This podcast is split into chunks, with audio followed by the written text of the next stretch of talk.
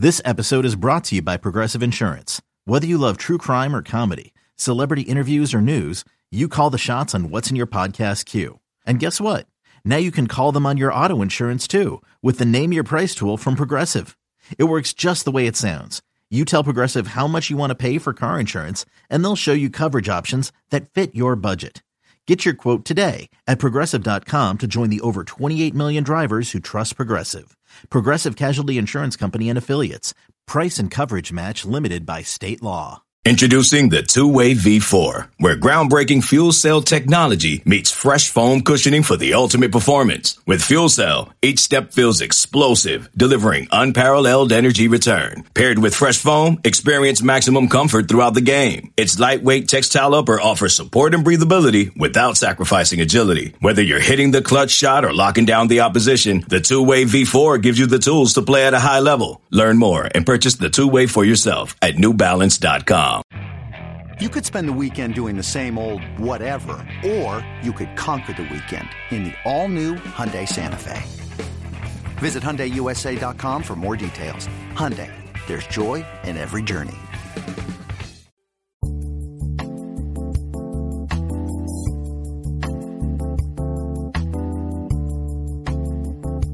You're hanging out after hours with Matt Anderson, presented by Inside the Gamecocks.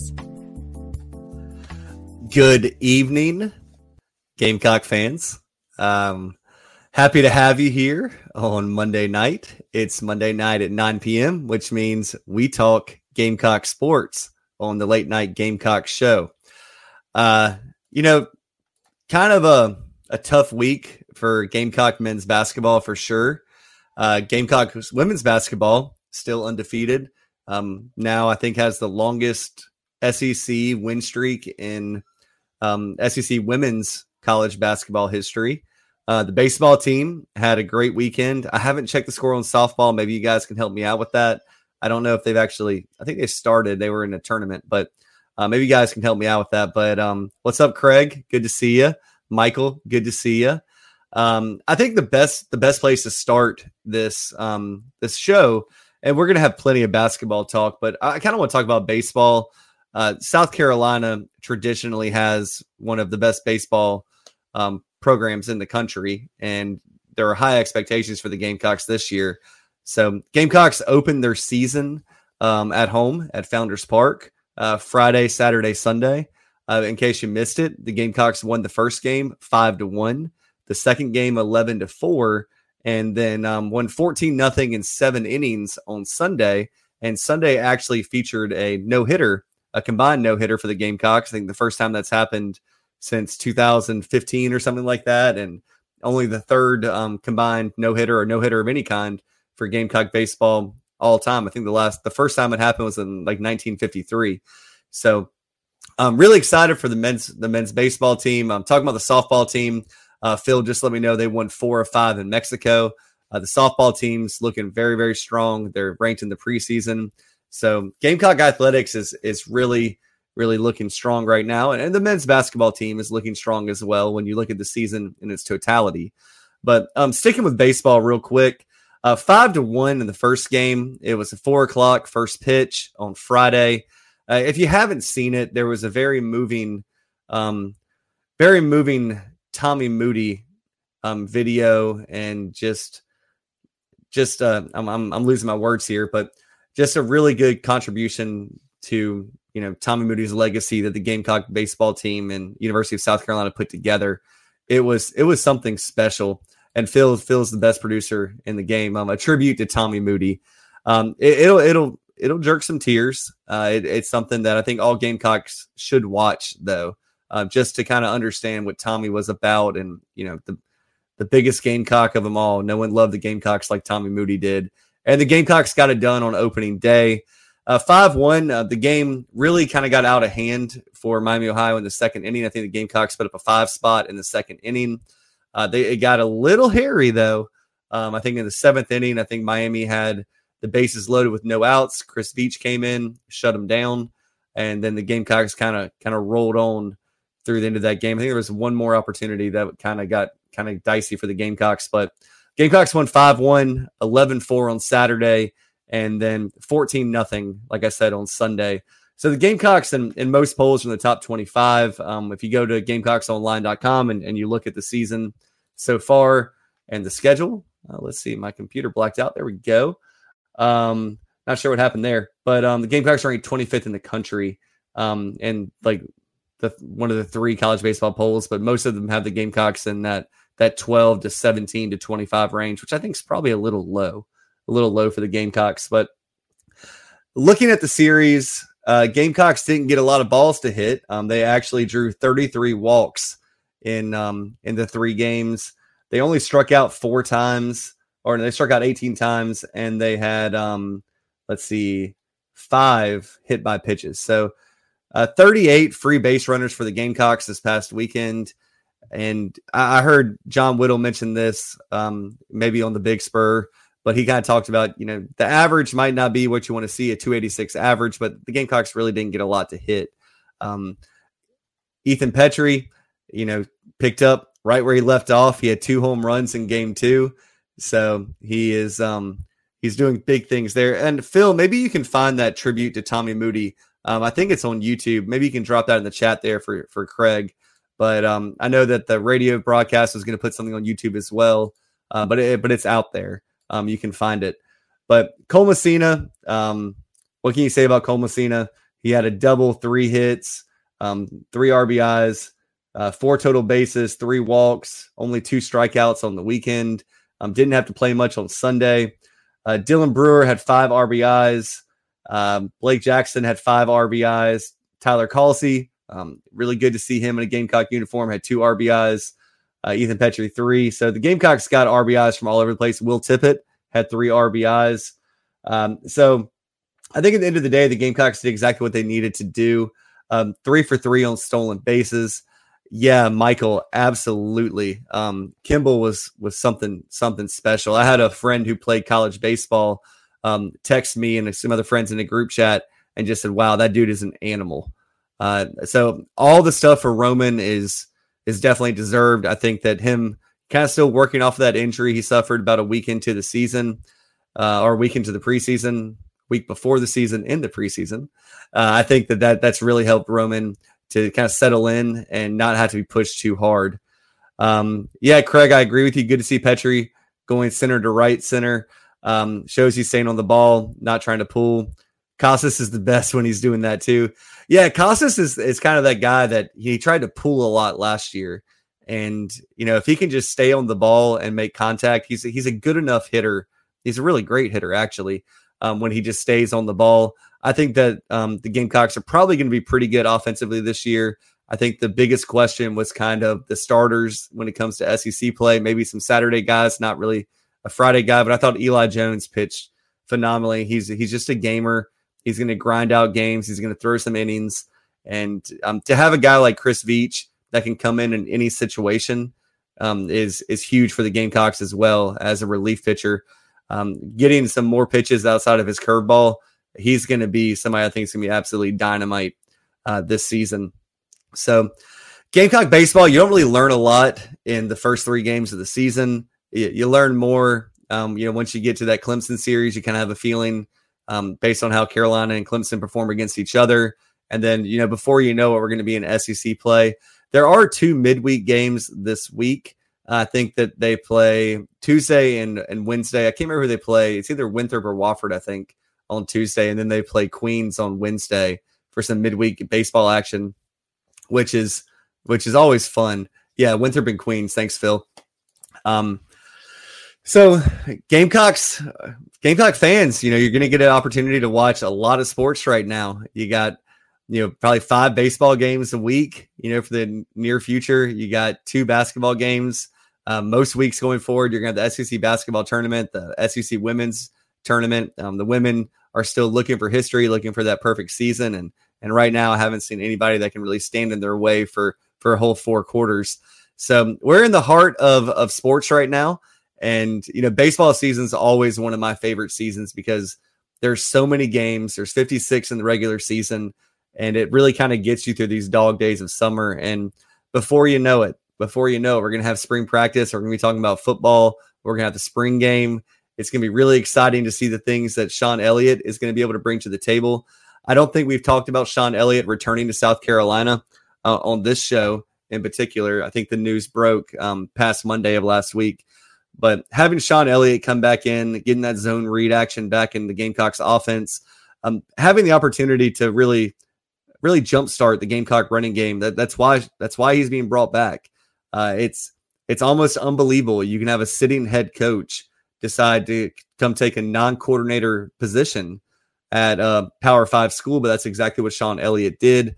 Uh, Shawn was always a pretty decent recruiter. He was always a energetic, um, not really rah rah rah necessarily, but just gets his teams and his players ready to go take the heads off of the opposition. So having having Shawn back is is phenomenal. I know that inside the Gamecocks on on their weekday show has covered Shawn Elliott returning to South Carolina extensively. If if you haven't seen um, that coverage, I would go back and watch some of these these episodes because it is it is really something special to have a guy like Shawn who loves South Carolina, loves the football team, loves the university, loves the state of South Carolina. I know it's been talked about, but his family never moved from South Carolina when he went to Atlanta to coach Georgia State. So, and one of the other things that I thought about when when Shawn Elliott came back, and maybe it's been talked about, maybe it hasn't, I, I can't remember, but in this transfer portal age, Shawn has had to find ways to be creative on the recruiting trail with both, you know, especially high school high school kids, but he's also seen a lot of talent at that non-power 5 level and, you know, looking for diamonds in the rough in the transfer portal is going to be a thing that South Carolina is going to have to rely on. South Carolina is never going to be the team that's going to be able to go grab, you know, eight of the top 50 transfers or 10 of the top 50 transfers or be like Ole Miss where um, they're just going and, and, throwing bags at kids and, and getting kids to come to, to Ole Miss.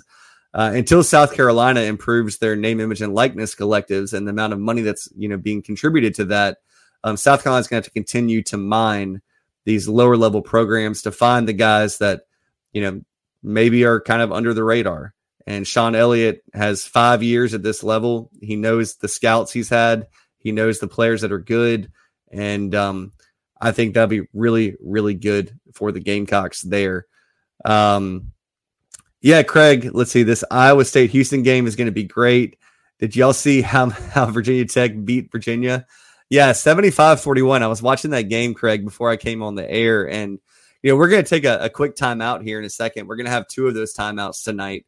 But uh, before we go to timeout, just look South Carolina got their brains beat in by Auburn but Auburn almost had a 60, 60, 90 um, slash line against the Gamecocks when the Gamecocks traveled to the Plains for that game. There are not many teams in the country that would be able to stay within 30 when a team's shooting 60% from two, 62% from three, and all, almost 90% from the free throw line. So that's a game you kind of got to wash. Um, I don't think anybody had Virginia Tech beating Virginia by 34 points tonight. I know if you look at KenPom, Ken Palm had Virginia winning by three. Even if you go to this past weekend and you see what Connecticut did to Marquette, beating them by 28 points, sometimes it's just another team's night. And that can happen when you're in a road environment and a team gets hot, the crowd gets behind them, and it becomes just a raucous environment. And that that's what happened in all three of those games we talked about the Auburn game, uh, this Virginia Tech Virginia game tonight, and then the um, Marquette Connecticut game.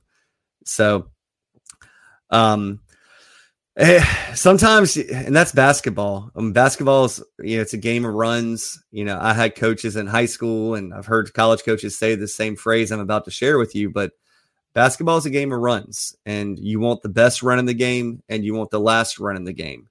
And when you when you look at South Carolina's season so far, and a lot of the losses, South Carolina, you know, in the beginning of the game, the middle of the game, early first half, has had the, the best run in the game thus far and haven't been able to close it out in some of those losses. And, you know, that last run of the game, when it's combined with the best run in the game, it's hard to overcome. But we'll talk plenty about basketball. We got a lot to get to tonight, especially on the basketball side. We're probably going to devote the rest of the show to basketball. So, um, go ahead and get your questions ready. Um, any comments you have, anything you need to get off your chest. Um, this is a safe space for you, and we'll we'll talk all about basketball starting after these words from our sponsors.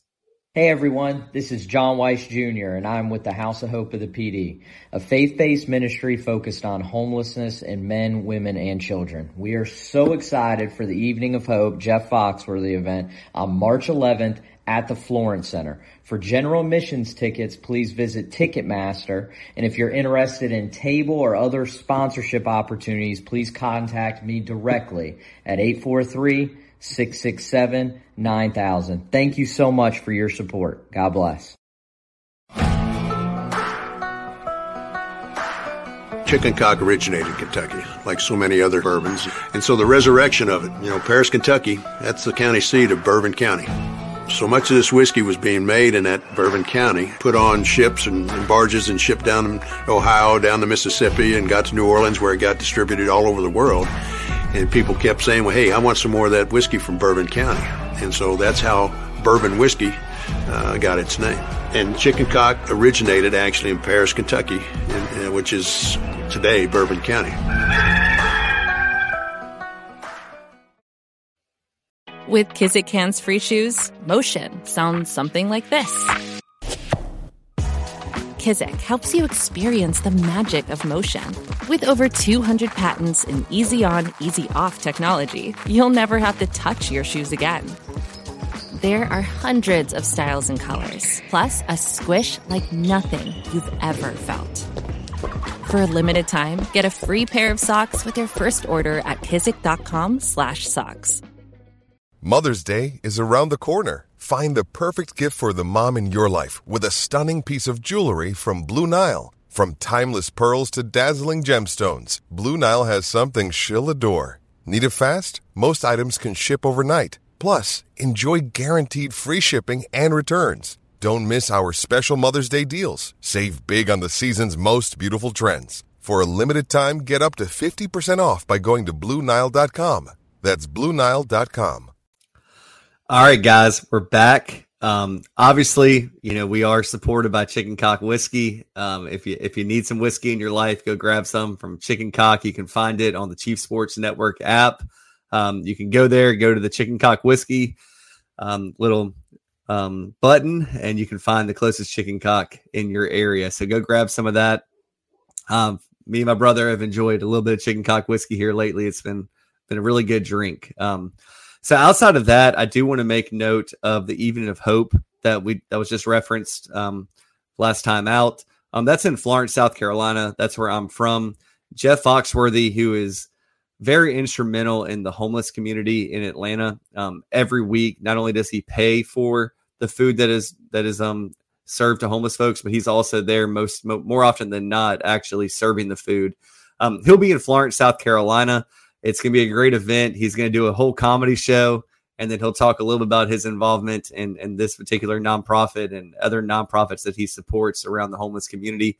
Uh, they still have um, tables available. They still have general admission available. Uh, I'll be there. It's going to be a great night. And um, you know, if you're in the in the Pee Dee area, if you're in Florence, if you want to make the drive to see Jeff Foxworthy, it's gonna it's gonna be really really really fun. And and you know, we'll get together. Maybe we'll have um, you know, happy hour before it if you guys want to come join me for it. But yeah, getting back to the Gamecocks, um, uh, I guess you know we talked about the Auburn game. I agree with Craig here. They played a perfect game. Yeah, I don't know if some NBA teams would have lost to them because I think NBA teams would have scored more than South Carolina did.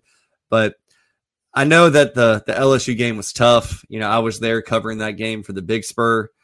It it, it was a it's a difficult game when you know we've said all season that you the Gamecocks want to be able to play physical. They don't want a lot of fouls called. Uh, they they want to be able to play their brand of basketball, and and they did for a large portion of that game. Uh, just looking at it really quick, and this is one of the things I love about KenPom. But going back to that LSU game, with 16 minutes and 58 seconds left in the game, South Carolina had a 16 point lead. Uh, the score was 41 to 25 and LSU had a win probability of 3.5%. Um, it's one of those things that when they show that on the ESPN broadcast, you know, the percentage chance to win a game when a team's down or something like that, you see it a lot in football and not so much in basketball, but it, it had to be a situation where virtually everything went LSU's way in the last 16 minutes of the game, and and it did. Um, it did. Um, there's no excuse for for blowing a 16 point lead. Um, Lamont Paris said as much in the press conference. Uh, it, it was just tough because it, it was kind of the same same kind of feeling as the Ole Miss game at home a couple weeks back, where Gamecocks got out to like a 15, 16, 17 point lead, something like that.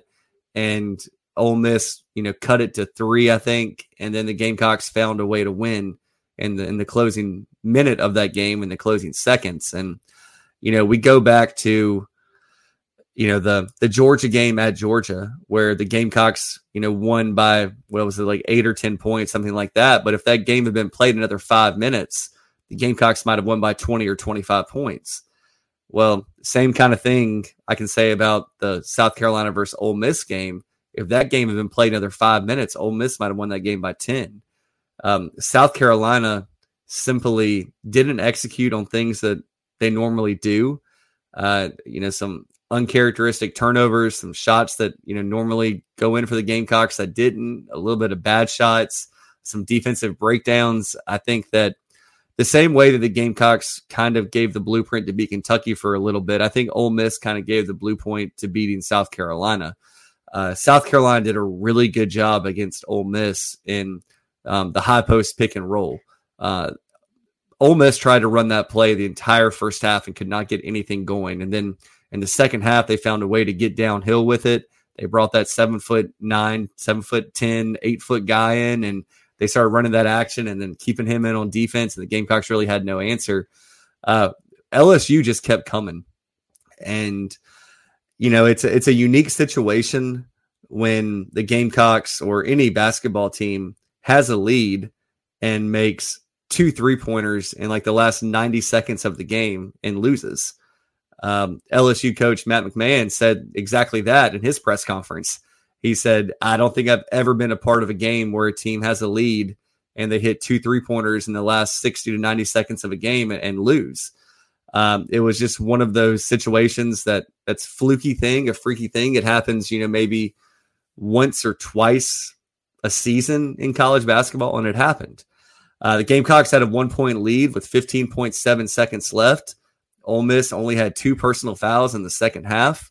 Uh, I looked at Alex Jones, who was sitting next to me, and I said, "Wow, uh, they got a foul five times in the next 15 seconds uh, just to get to the Gamecocks to the free throw line, and then it becomes, you know, potentially a, a two, three point game, and you know, Ole Miss comes down and they they take a shot, maybe they miss it, maybe they make it, and then the Gamecocks get a rebound and get the ball back, and they have to foul again, and the game gets just gets shortened." Uh, it's kind of inexcusable for the Gamecocks to lose that game, even in, you know, forget about the 16 point lead. Let's just talk about a one point lead with 15.7 seconds left, and the other team has to foul five times in 15 seconds to even get a chance to get the ball back. Um, in those situations, you're always going to see the the team that's down by one with fouls to give play very very aggressive defense. I'm not a big referee blue, you know, cost Carolina a game or causes cost anybody a game unless it's absolutely egregious. Uh, you know, the one person that you probably didn't want to get the ball in that out of bounds situation is BJ BJ Mack, and and you definitely don't want BJ Mack to get the ball um, in front of the the LSU bench with a trap coming and you know not able to get the ball out. Um, you know, BJ Mack, to his credit, said that you know, he needs to be stronger with the ball. He needed to move through the contact, move through the guys trying to get the jump ball. Uh, BJ said it in the post in the post game press conference. We knew that LSU had the possession. Uh, BJ also said that I knew I had a timeout in my back pocket. Lamont had a timeout in his back pocket. Uh, Lamont just said that the players did not execute, you know, what was told to them in that last, you know, 15 seconds. And it's hard. I think it's hard for a coach. I think it's hard for players. Um, it's a it's a tight situation. It's uh, you know, you you take a, a, millisecond and the game can completely change, and that's what happened to the Gamecocks. Uh, you know, the Lamont said, you know, I'm not I'm not to not shoulder this blame. There there must have been a misunderstanding or miscommunication because we told the players exactly what to do and that the opposite happened. So those things happen in basketball, those things happen in life, and the Gamecocks will have to learn from it. I'll put it this way I don't think I've ever seen a more dejected player than Collin Murray Boyles in the post game press conference. Um, if you haven't watched it, uh, it'll it'll make it'll it'll it'll make your heart hurt. Um, that's a that's a kid that really cares and a kid that was hurt by the ending of that game, and he played a great game. And to have the foul called on him that that gave LSU the chance to, to you know take the lead, and then to have the game end that way, it's unfortunate. I thought the Gamecocks were very fortunate to even get a shot off with you know less than five seconds and LSU having five fouls still to give. I thought that it was just um, it, it was a situation that you only see you know maybe once a year in college basketball, and it happened to the Gamecocks. Uh, there's no sugarcoating it. Uh, the Gamecocks did not need a a Q3 loss. They just didn't need one. If they had avoided that loss, you know, I think that a lot of the the LSU game could have been, you know, as they as they say, flushed, and you move on to a week break. But that's not what happened. The Gamecocks are going to have to get themselves up off the mat. They're going to have to regroup a little bit, and it's the perfect time to have a, a week off. I know uh, the Gamecocks didn't practice on Sunday. They had a little bit of a light practice today. They're going to have Wednesday off, and and a lot of that time is going to be, you know, physically physically regrouping, physically getting healthy, mentally regrouping, you know, mentally getting their minds right. And they're going to travel to Ole Miss on Saturday. And, you know, it's a it's a Q1 game. The rest of the games are Q1 games. Um, Gamecocks can't really hurt themselves anymore um, going forward. It's it's now just kind of playing for for seeding in the SEC tournament, and you know also playing for seeding in the NCAA tournament. Uh, I know that on the Big Spur, on different message boards, social media, um, even my friends who I think are are pretty smart basketball guys, um, they all kind of say, "Wow, like I don't think the Gamecocks are locks anymore." I I feel like the Gamecocks are probably still a lock. You look at CBSSports.com, ESPN.com, they do their bubble watch. They all have the Gamecocks as locks, and when they lock a team up, the the assumption there is that that team can lose every game on the rest of their schedule and still make the NCAA tournament. Now, does that mean that you're going to be a five seed in the NCAA tournament if you lose every game? Absolutely not. Does that mean that if you lose every game, you might be in Dayton in a playing game as an 11 seed or 12 seed or 13 seed or something like that? Yeah, that, that's what it means. I mean, the Gamecocks let a, a really big opportunity slip slip through their fingertips, and I'm not going to sugarcoat it. Um, before we before we go a little bit further, I kind of want to catch up with the chat box. You know, I, I, see a lot of stuff going on in here on chat row. Uh, Michael says, really need to see the Ta'Lon Cooper we saw a few weeks ago. He hasn't been as aggressive with the ball.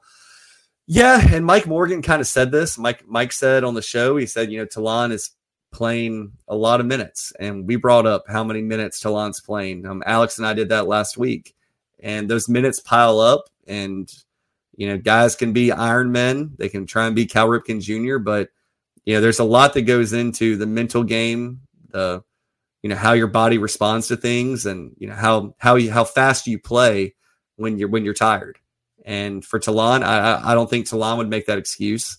I don't think that you know it's a ginormous deal. I think that you know there has been an, an emergence of Collin Murray Boyles. I mean, he's clearly the Gamecocks' go-to guy right now. Him and BJ Mack, and and Ta'Lon might be, you know, trying to get get those guys going. I don't know. I mean, you know, you look at you look at Meechie Johnson, and Meechie put up a you know goose egg against LSU. Gamecocks aren't going to win many games when Meechie puts up a goose egg, and and I know that you know right now he kind of went into the con- concussion protocol um, after that um, injury he took against LSU. I think that if he had been on the court the last minute or two minutes of the game, that that game probably might have ended differently. Uh, there's no way to say, but um, you know, odds are, you know, knowing Meechie Johnson and what Meechie Johnson has done for the Gamecocks this year, I think the game might have ended differently.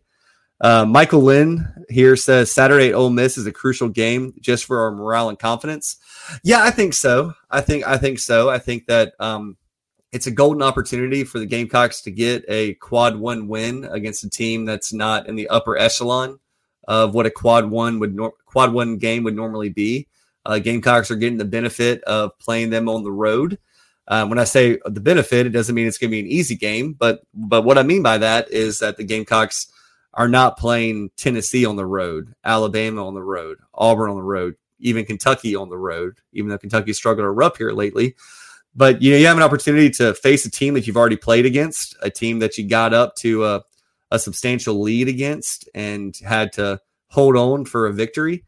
And I think that you're going to see a lot of things in film that the Gamecocks are going to be able to prepare for this week to make some changes. We saw what happened um, when the Gamecocks played Georgia and Missouri for a second time this year. Uh, the Missouri game, the first game of the, the, first SEC game of the year. No, it wasn't the first SEC game, maybe the first SEC road game.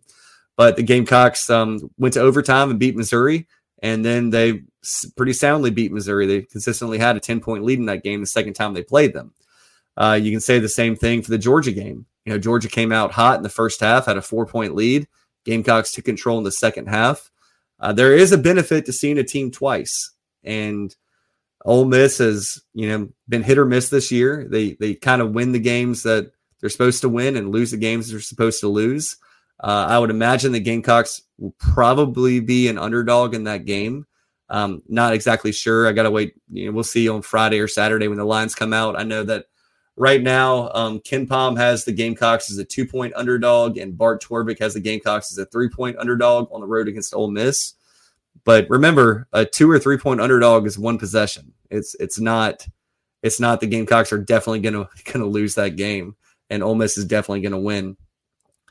Uh, Meechie and Talon will probably get going here soon. I think that, that this rest right now, this week, this week little break is going to allow the Gamecocks to kind of figure out what they want to do offensively, how they can get all all cylinders going in in you know one direction and keep Collin Murray Boyles doing what he's doing, keep BJ Mack doing what he's doing, and and then get Talon and Meechie going. If the Gamecocks can get, you know, somewhere in the range of 10 to 20 points per game out of those four guys going forward, with the way that the Gamecocks, you know, play on offense, how they limit possessions and they play defensively, uh, they're still going to be a really, really tough team to play. So getting them going in this stretch is going to be huge.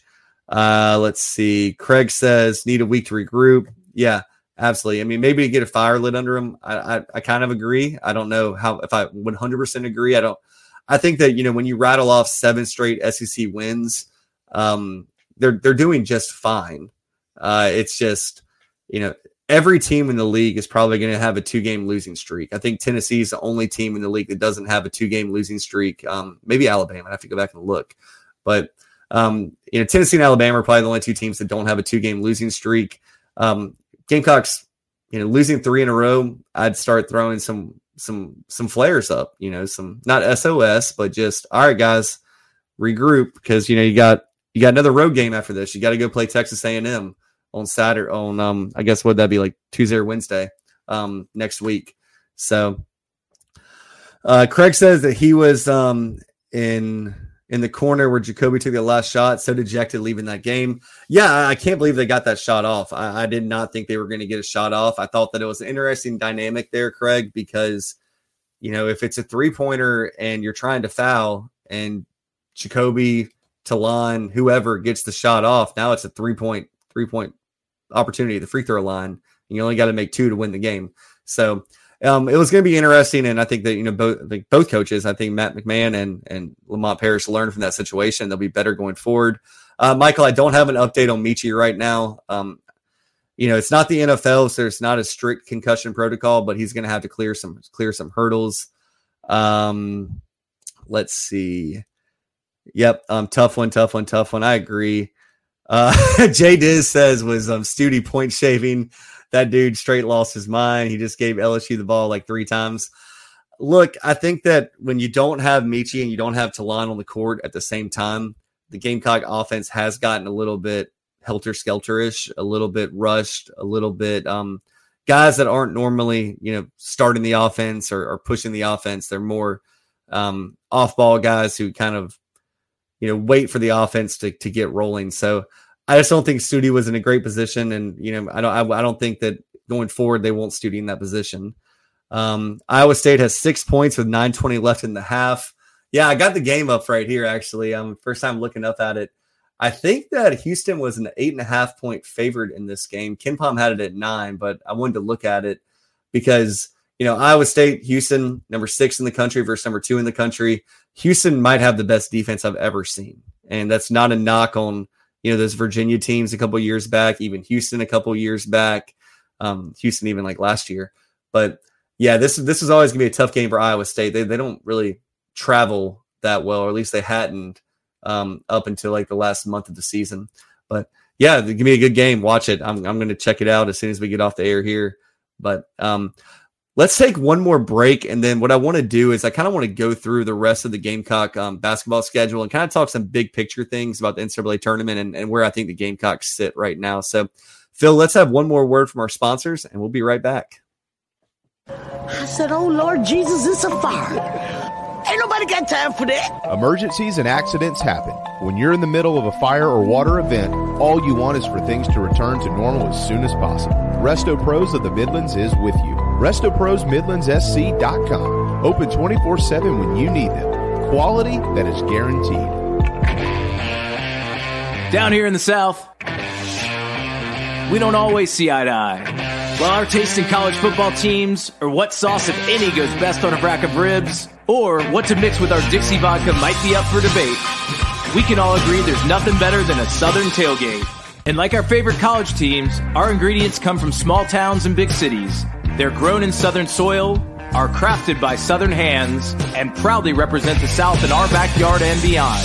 So raise a glass of Dixie Southern Vodka to celebrate being made in America and raised in the South.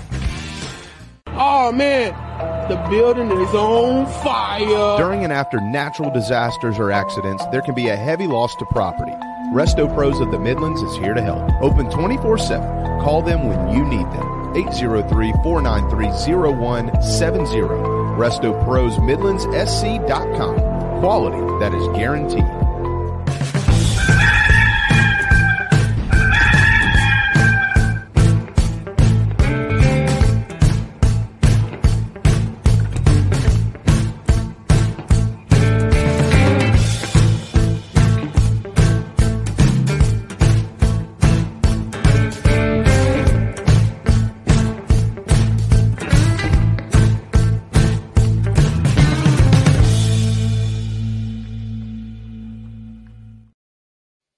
Another day is here, and you're ready for it. What to wear? Check. Breakfast, lunch, and dinner? Check. Planning for what's next and how to save for it? That's where Bank of America can help. For your financial to-dos, Bank of America has experts ready to help get you closer to your goals. Get started at one of our local financial centers or 24-7 in our mobile banking app. Find a location near you at bankofamerica.com slash talk to us. What would you like the power to do? Mobile banking requires downloading the app and is only available for select devices. Message and data rates may apply. Bank of America and a member FDIC. Welcome back, everybody. Uh, so we, we kind of we kind of talked about the LSU game. We've talked about the Auburn game. We've talked about the disappointment that is um, kind of flowing through Gamecock land right now, and and we all know that you know sometimes you know Gamecock fans can can kind of you know kind of have the feel like the world's crashing down on you, right? And I don't think that's the case for the Gamecocks right now. I think that as you as you look going forward, the Gamecocks are still in a really, really, really good position. Um, no doubt, quad three loss hurts you at this time in the year, but the Gamecocks had done so much throughout the season to get to this point. The Gamecocks are still eight and three in road and neutral games on the season.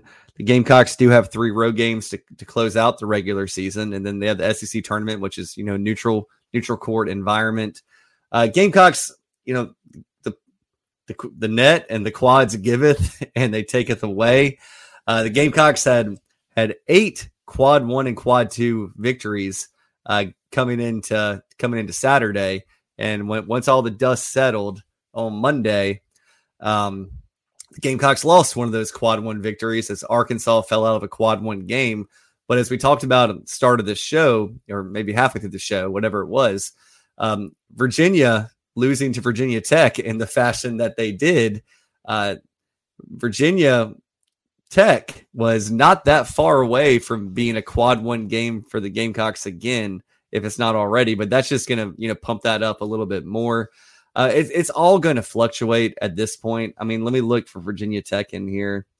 Uh, Virginia Tech, yeah, Virginia Tech was 62nd in the net, so that and this might have already updated, but that that's a quad one, a quad, yeah, quad two win. So that might even bump up a little bit more.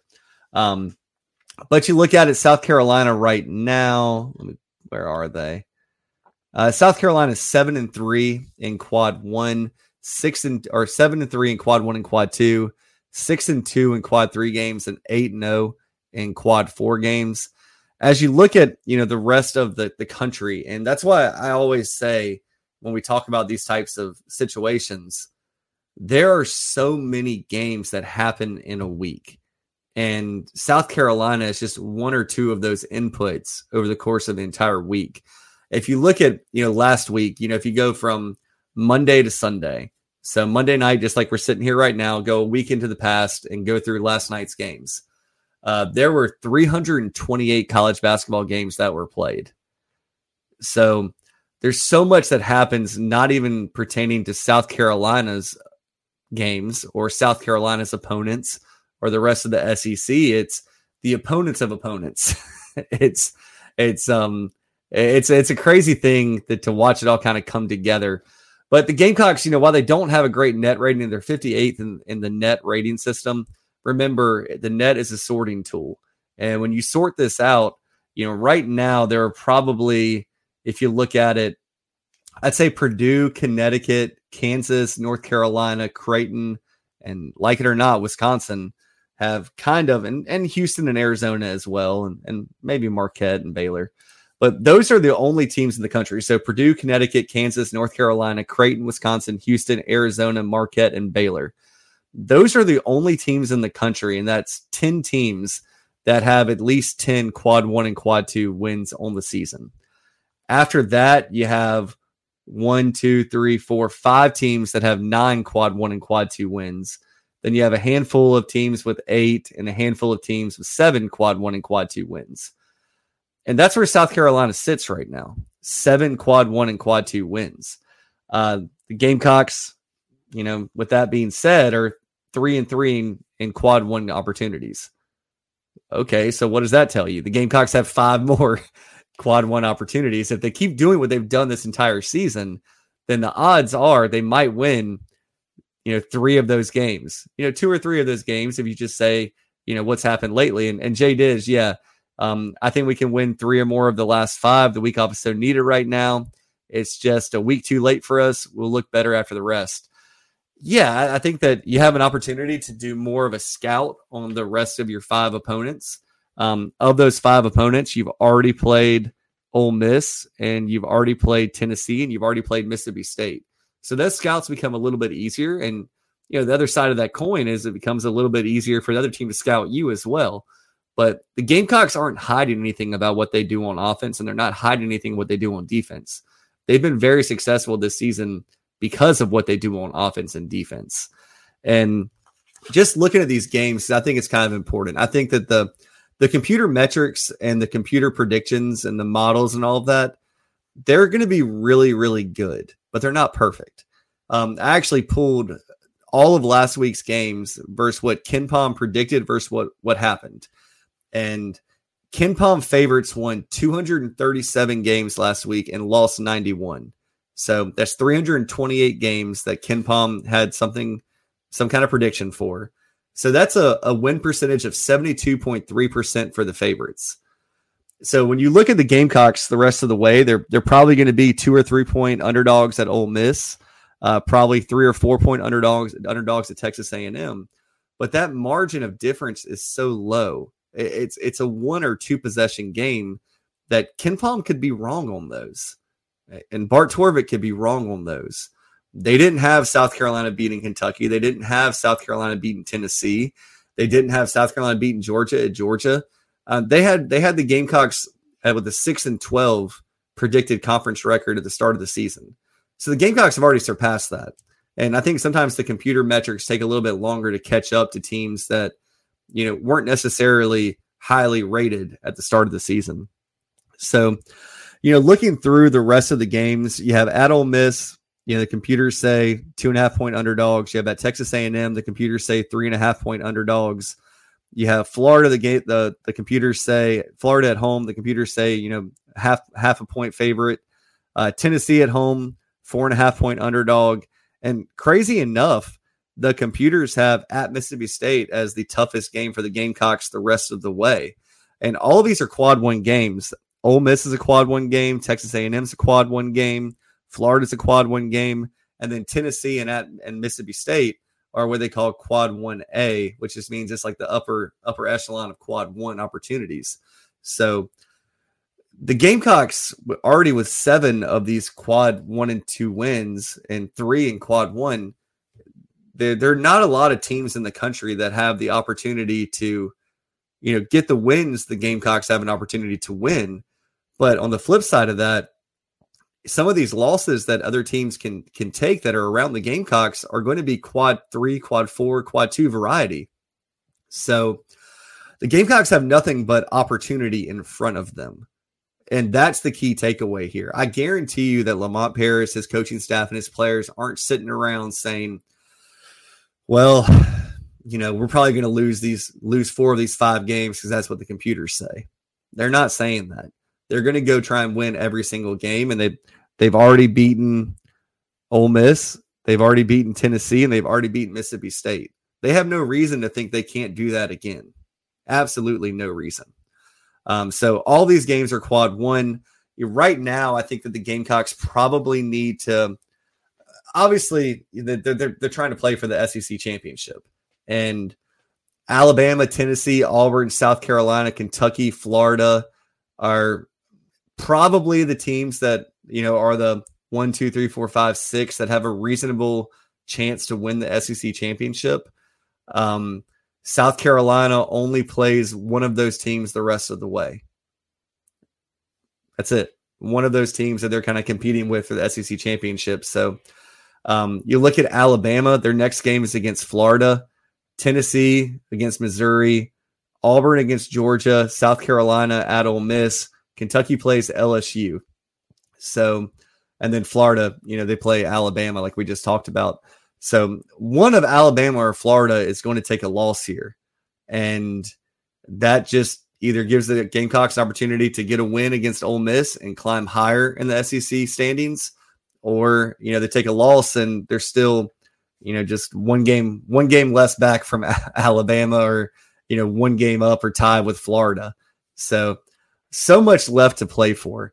Uh, right now, um, Palm has Alabama projected to go 14 and 4 in the SEC, Tennessee 13 and 5, Auburn 13 and 5, Kentucky 12 and 6, Florida 12 and 6, and the Gamecocks 11 and 7. Um, there's no other team in the SEC that's predicted to get more than nine conference wins. So, right now, I think for the Gamecocks, the ultimate goal is to find a way to be a top four team when it comes to the SEC basketball tournament uh, those devil byes or single byes, whatever it is, the bye situation is very important for SEC teams when it gets to the SEC tournament because, and the biggest reason is you you're likely not going to play a team that can hurt you when it comes to the NCAA tournament and seeding.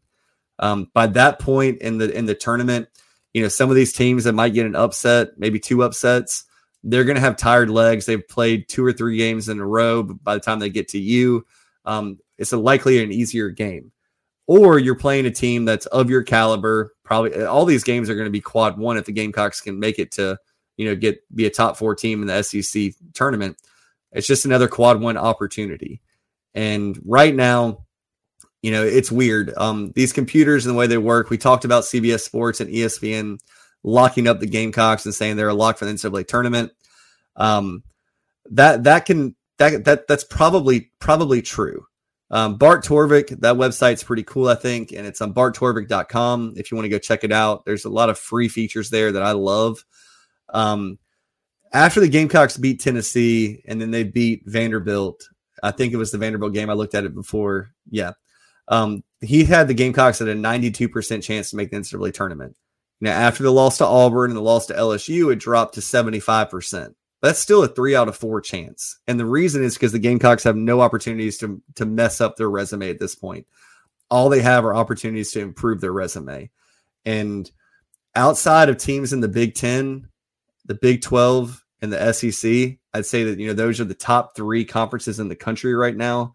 Um, oh, and yeah, Big East, you got to throw the Big East in there. Um, these teams in the ACC, these teams in the Pac 12, these teams in the Mountain West, the A10, American Athletic, the Missouri Valley, West Coast Conference, they don't have the opportunities that SEC teams and Big 10 and Big 12 and Big East teams have to improve their improve their resume. So any loss they take is likely going to be a bad loss. So when you look at all these teams that are around the Gamecocks, that's why the Gamecocks have like a 75% chance, according to Bart Torvik. And that's why ESPN and CBS have locked them into the NCAA tournament because the Gamecocks have done so well to this point that the computer metrics, you know, whatever, but the actual metrics that matter, you know, looking at it right now, um, strength of record, the Gamecocks have um, the, where is it? 15th best strength of record in the country. They have the 24th best KPI in the country. That's why when you know the CBS showed the you know the early you know selection committee top four seeds, why Gary Parrish was had the Gamecocks as the top four seed even after the loss to Auburn, because the Gamecocks had a resume that stood out as one of the top 16 teams in the country. Gamecocks took a bad L to LSU at home, but it's not a crippling L. Um, in Gamecock Lane, it can feel like a crippling loss, but it's really not. It's a one point loss at home. That's what that that's what the selection committee is going to see. And who knows, LSU might rattle some stuff off. I don't think that you know they're going to get to quad two range without you know basically running the table, but it, it's not that crippling. And, and and you look at like team like Wisconsin, who's been struggling mightily, but guess what? Wisconsin has. Wisconsin has 11 quad one and quad two wins on the season and nine losses. So, despite, you know, Wisconsin struggling and losing like, I think like four out of their last five, the selection committee still had them as a four seed. That's what you have to pay attention to when it comes to the Gamecocks. Right now, I think the Gamecocks are probably in that five to seven seed line range. That's where I would have them. If I'm if I'm a Gamecock fan, I want to be a six seed. I, I, don't I don't think Gamecock fans really want to be a four seed if, if you have intentions of going far in the NCAA tournament because if you're a four or five seed, then in the Sweet 16, if you get that far, you're matched up likely against the number one seed. But if you're a six seed, you play an 11 seed. The 11 seed's probably a team from another Power Five conference that limped into the NCAA tournament, already played a game in Dayton. The 6 11 matchup is pretty good for the six seeds. And then, you know, if you win, yeah, you play a three seed, then you play a two seed in the Sweet 16. But um, I think long term, you'd rather avoid those those one seeds, especially this year, because I do think that Purdue, Houston, Connecticut, you know, three of those four, you know, top top overall seeds as one seeds are going to be pretty tough to beat. So if you can avoid them, I think you do want to avoid them. But you know, right now the, the Gamecocks are Gamecocks are fine. It doesn't look fine because we all look at the Gamecock basketball team under a microscope. Everything is magnified. But in the grand scheme of the entire college basketball picture, the Gamecocks are still looking pretty strong when it comes to NCAA tournament and, and pretty strong seed. Um, let's see here. Uh, we need to win the next two on the road. Three and two in the next five should get us in. Would be nice to get in the top four of the conference yeah, like we talked about, getting to the top four of the conference would be really nice. Um, I don't, I don't think you have to go three and two to get into the NCAA tournament. I think you can go one and four. I think you can go and five. I really, I really do think the Gamecocks are probably in the NCAA tournament right now. Crazy things happen. not saying they don't. Crazy things do do happen. Um, but you know where the Gamecocks stand against the rest of the country is something that I would encourage everybody to pay attention to. Um, you know, go to barttorvik.com, go to the um, Funalytics, the team sheet ranks, um, and you can play around with this and you can see exactly what I'm talking about when it comes to where the Gamecocks stand, you know, right now. But y'all, I just tell you, if you're a Gamecock fan, don't lose hope. Don't don't think that the sky is falling because I don't think it is. And we got a couple days to wait. Um, that wait's always the longest when you're waiting a whole week to to watch your basketball team play. Um, Yeah, um, Jay Diz is right. Thornwell's year, we um, the Gamecocks limped into the tourney that year. I think they were a seven seed. Yeah, they were a seven seed. They beat Marquette, then they beat Duke, then they beat Baylor, then they beat Florida, and they were they were in the Final Four. So, how about the Gamecocks just just do that again? that would be good. Yeah, I agree. Let's not chance it. Let's not chance it. You know, Gamecocks have proven they can they they can win against quad one teams. That's what they have left on their schedule. Three road games, two home games, and every single one of them is, you know, if you don't believe right now, just get one of those wins and lock it up in in your mind because I'm telling you that that's that's most likely the case. If you if you follow Bart Torvik, um, you'll see, you know, if the Gamecocks if the Gamecocks beat Ole Miss, I guarantee that 75% goes up to like an 82, 83% chance to make the NCAA tournament. And then you got four games left. If you split those, it's gonna be like 99% chance. So um, I promise, I promise I'll keep you abreast of everything. I'm sure I'll be on the show on Wednesday. Um, you know, I'm always on that show, usually around 12, 1 o'clock, give or take. Um, but you can always follow the um, Inside the Gamecocks Instagram to see who's on the show that day. I think JB usually puts it up on the bigspur.com. If you're not a member of the bigspur.com, I highly encourage you to pop in. They just dropped a, a VIP room that has a lot of good nuggets in it. And um, you'll always be able to talk Gamecocks with fellow fans and and have some of the, you know, for my money, the best insiders that cover the Gamecocks, um, spitting information at at you um 24 7. So that's going to do it for tonight's show. I really appreciate everybody for joining me. Uh, I say it every single episode, and I really do mean it. Thank y'all so much for giving me the most valuable thing you have. That's your time. Um, really appreciate it. It never goes unnoticed, and you guys and gals make this possible for me to do it. So thank you so much, and um, I will talk to you Wednesday, and if not, then um, you know, we'll be right back here on Monday, hopefully talking about a big Gamecock win. Y'all have a great night. Talk to you soon.